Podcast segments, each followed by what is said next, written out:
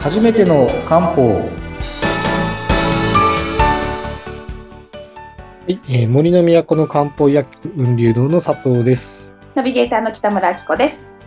今日もよろしくお願いします。はい、よろしくお願いします。前回ちょうどですね、はいがんの基本的なお話、大体終わって、最後あの生活習慣ですよね。うん。 5つの生活習慣、覚えてますかえーっと、がんを予防するための生活習慣。はい。待って、言います。言いますよ。えーまず、タバコやめる。禁煙ね。はいはいはい。禁煙。お酒やめる。あえってますー食生活。はい。運動。はいはいはい。適正体重。やっ完璧です。たメモとかも見ずに答えた。 いや、今画面に映してるんですけどね。いや、嘘ですけちょっとやめてくだどさ。い。 嘘です。ちょっと、私、嘘、嘘つ、ついてないです。はい。映してませんね。完璧です。やった。すごいすごいです。やったよく覚えてますね。うん、でも適正体重って食生活に通じますけどね。運動もそうか。ただまあ、適正体重って、あのー別に、体に悪いもの食べてようが、 運動して体重があるんですけど、そこでまあ、いや多分野菜とか、うんうん、。そうういうん繊維を増やすとか、そういう意味で食生活あ、そっか。なんですよね。うんうんうんうん。まあまあ、両方とも大切ということで。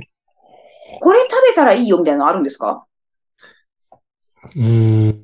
やっぱりでも食物繊維系でしょうね。ああ、そうなんですね。発酵食品ですよ。要は腸内環境結構重要なので、あー腸内環境にいいものは多分大きいかなっていう感じですね。発酵、キムチとか納豆とか。まあまあそうですね。実際その便秘になると大腸がんのリスクが増えると言われているので、確かに。だから腸内環境にいいものっていうのはすごい重要ですし、まあ、よく言うその漢方だって腸内環境がいい方がうん、まあ、より効くということでうん、重要なんですよね。それね、女性が大腸がんが多いっていうのは、もしかしてほら、便秘の方多いじゃないですか。あだからそういう理由はあるかもしれないですね。ねえ、もしかしたらね。うん男性ってどうなんだろう便秘の人、まあ、いな、なくはないか。いなくはないですけど、男性の方が確かに便秘は少ないかもしれないですね。そういう意味では。なんでだろう女性はが、あれかな我慢しちゃうのかな外だとややだとか。まあでも本当に異常なのに食べ物とか筋肉とか、うんあとじストレス云々とかいろいろな要因はあると思いますけどね。そうか。まあそうですよね。人によっていろいろ原因は違いますよね。結構でも食べ物の影響がものすごく大きいと思いますけどね。うん、そう思う、そうあ思のう。ところで。うん。ですかね。まあでも今回5つ大成功ということで。ねえ。あと、お酒もダメなんだ。私、ビビールやめられないんですけど、どうしよ今日からもう一切飲まない。 嘘です、嘘です う。。びっくりしたただうん、 これ、ちょっとまた別の視点もあって、はい。お酒は寿命に響くのかっていう、ちょっとまだ全然がんと関係ない話、ちょっと軽くしとくとであ、すね。聞きたいです。あのーこれデータがあって、はいお酒の影響を受けやすい人と受けづらい人っているんですよ。ああ、いそう。これって何かというと、うん。一人でお酒飲む人もいれば、うんまあ、複数で二人以上で楽しく飲むってなった場合に、これがあって、一人だけはあまり良くないって分かってます。寿命を減らす。そうなんだ。だからそこをお酒をコミュニケーションの場として、はい二人以上、まあグループでも全然いいんですけど、こう、楽しくコミュニティとして使う場合は寿命に影響しないって分かってるんですよ。ええ多分、そのお酒のマイナスとうん、そのみんなでストレス、 まあいろいろ話して情報交換とか、うんコミュニティって、それこそもしかしたらボケボケになるかもしれないし、うんまあストレス解消になってるかもしれないですけど、だからその、お酒を飲みたいんであればうん、一人じゃなくて複数で飲む。楽しく飲むっていうのが実は重要。そうなんだ。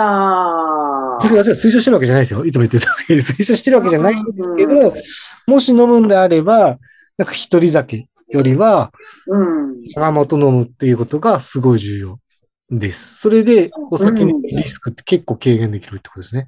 なんか逆にちょっと飲んだ方がいいみたいなのもなんか、なんかで見ましたよ。 いや、それもあってですね。ただ、そのねちょっと飲んだを推奨しちゃうと、みんなそれ言い訳にたくさん飲むんで、 確かにね。言わないようにしてますよ。これだって、うん。今日ラジオで飲んでいいって言ったから、みたいな。確かに。いろいろ困りますよね。みんなそれ言い訳に。ワインと一緒にしてワインは心臓にいいって言って、あれだけ飲んだらよくないみたいな。そう、ポリフェノールがね、とかね。これ前もお話ししたとですね、じゃあ適正、あの、お酒は何でいいかというと、さっき言ったまあ、当然リラックス効果もあるし、血中改善もいいんですよ、少量であれば。はい。で、実際お酒で漢方を飲むのもあります。え従前大補糖っていう体力を上げる処方は、お酒飲むのを推奨されてます。本来古典的な話で言うと。だから別に、お酒が悪いわけではないんですが、うん、ただ皆さん適正量を違ってですね、そうですよね。人によって適正全量然違って言ったら、う。うんよくその、まあ、コース料理とかで、なんか、おちょこぐらいのサイズや、食前酒とか出てくるじゃないですか。あ、いやいや、ありますね。あれで1、2杯ですもん。適正量。 少な。そう。少ないんですよ。秒でなくなりますよ。そうそう。秒でなくなるものを見ながら、お酒っていいんでしょいやそれはその量だったらいいですいや、秒ですって。 よ。でおちょこいっぱいで、済み ますかって話ですよ。秒じゃ済まない。まあですよね。おちょこ2杯でも終わんないですよね。うん。だから、飲みすぎなんですなるほどね。よ。だいぶ脱線しましたけどね。はい、脱線しました。まあでもそういう意味では、うーんと、そういう意味では、うーんとですね、あはいの、ちゃんとそういうことを知っとくと、ううんま くお酒も活用できるし。そうですよね。だって、ちほら、血の巡りに良くなるとかなんか言いませんお酒飲 むと。だから血流良くなるんですよ。でも、でもさっきも言ったように、これを強調しちゃうと、それを言い訳に。そうね。ちょっと歪んだ解釈しちゃう人がいるからね。そうですね。うん。一応そんな感じで。なるほど。はい、はい。わかりました。はい。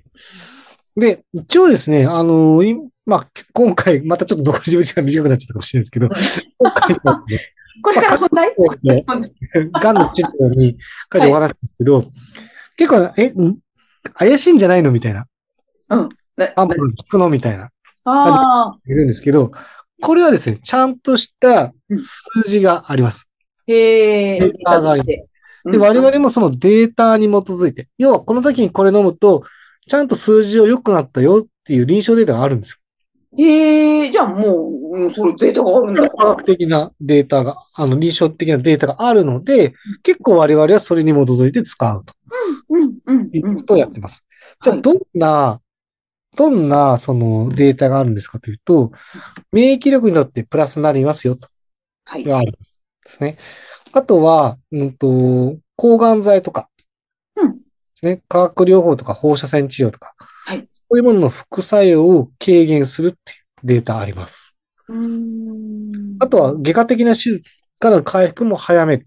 これデータあります。うん、うん、うん、うん。あとは、その緩和ケアですね。それこそ痛みとか、はい、はいこうはいい。うような、最後の、あの、生活の質を上げるとか、うん。それに関するデータもあります。うーん。だから、全然怪しい、うんぬんじゃなくて、ちゃんと、例えばその漢方を飲むと飲まないだと飲んだ方がいいっていうデータたくさんあるっていう感じうん。なんですね。だから逆に言えば、その漢方をうまく使うっていうのは見直されてる。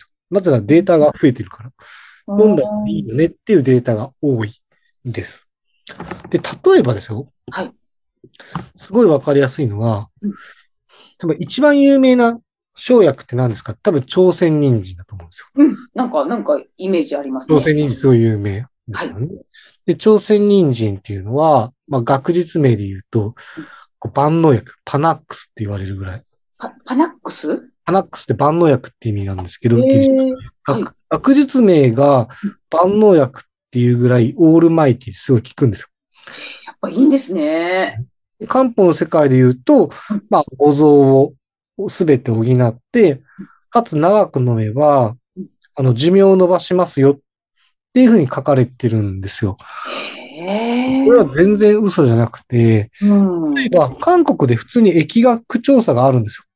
はい。千人参を飲み続けたグループとうん、飲んでないグループ比較して、病気になりやすさとかそういうのを確認した疫学調査があるんですね。うん、うん、うん。これがすごい数字で、はい。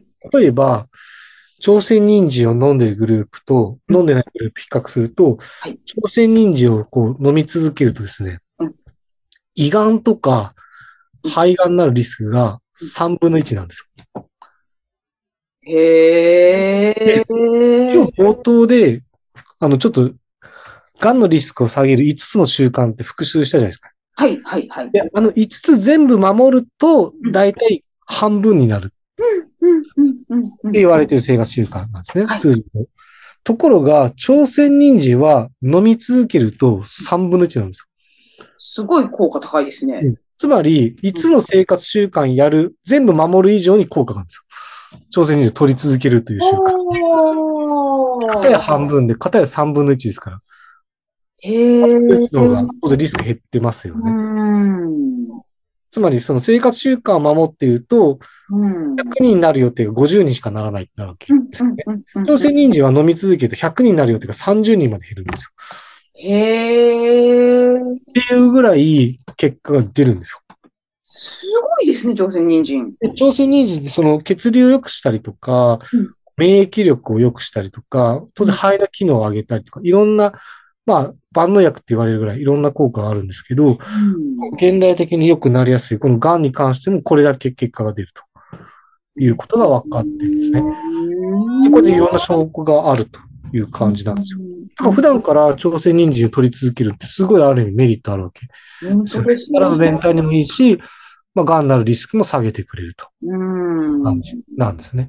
で、いろんな漢方薬にこういう今、エビデンスで、要はしょ、実際数字的にこうやって良くなりますよっていうのがあるので、まあ、次回ちょっとそこを触れつつですね、はい。実際こういう時にこういうのを使いますよっていう話をしていければと思っております。はい。次回もぜひ、その朝鮮人参のパワーについてお聞かせください。はい。クイズですね。クイズ、クイズ、ね、ちょっとクイズでいろいろ答えますよ。絶対当たらないようなクイズですから。難しいよ。お願いします。はいはい。